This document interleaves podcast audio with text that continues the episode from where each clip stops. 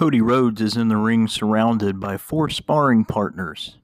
One rushes him from straight ahead and is met by a DDT. Next, an attacker from behind. Cody drops him with a DDT. From the left side, the next attacker, another DDT. The final opponent is also dropped with a DDT. A whistle blows, and Arn Anderson rolls into the ring. Great work, Cody. You're starting to get it. You were sure smart to hire me as your head coach. Cody wiped sweat from his forehead. What drill should we do next? he asked Arn. Let's practice your DDT. And then we'll get to work on how you raise four fingers up in the air. We're bringing back the four horsemen. Arn, Cody says, we can't bring back the four horsemen. They're in the WWE Hall of Fame now. We'll get sued. Well, then how about just the horsemen? Arn, we, we can't call them the horsemen.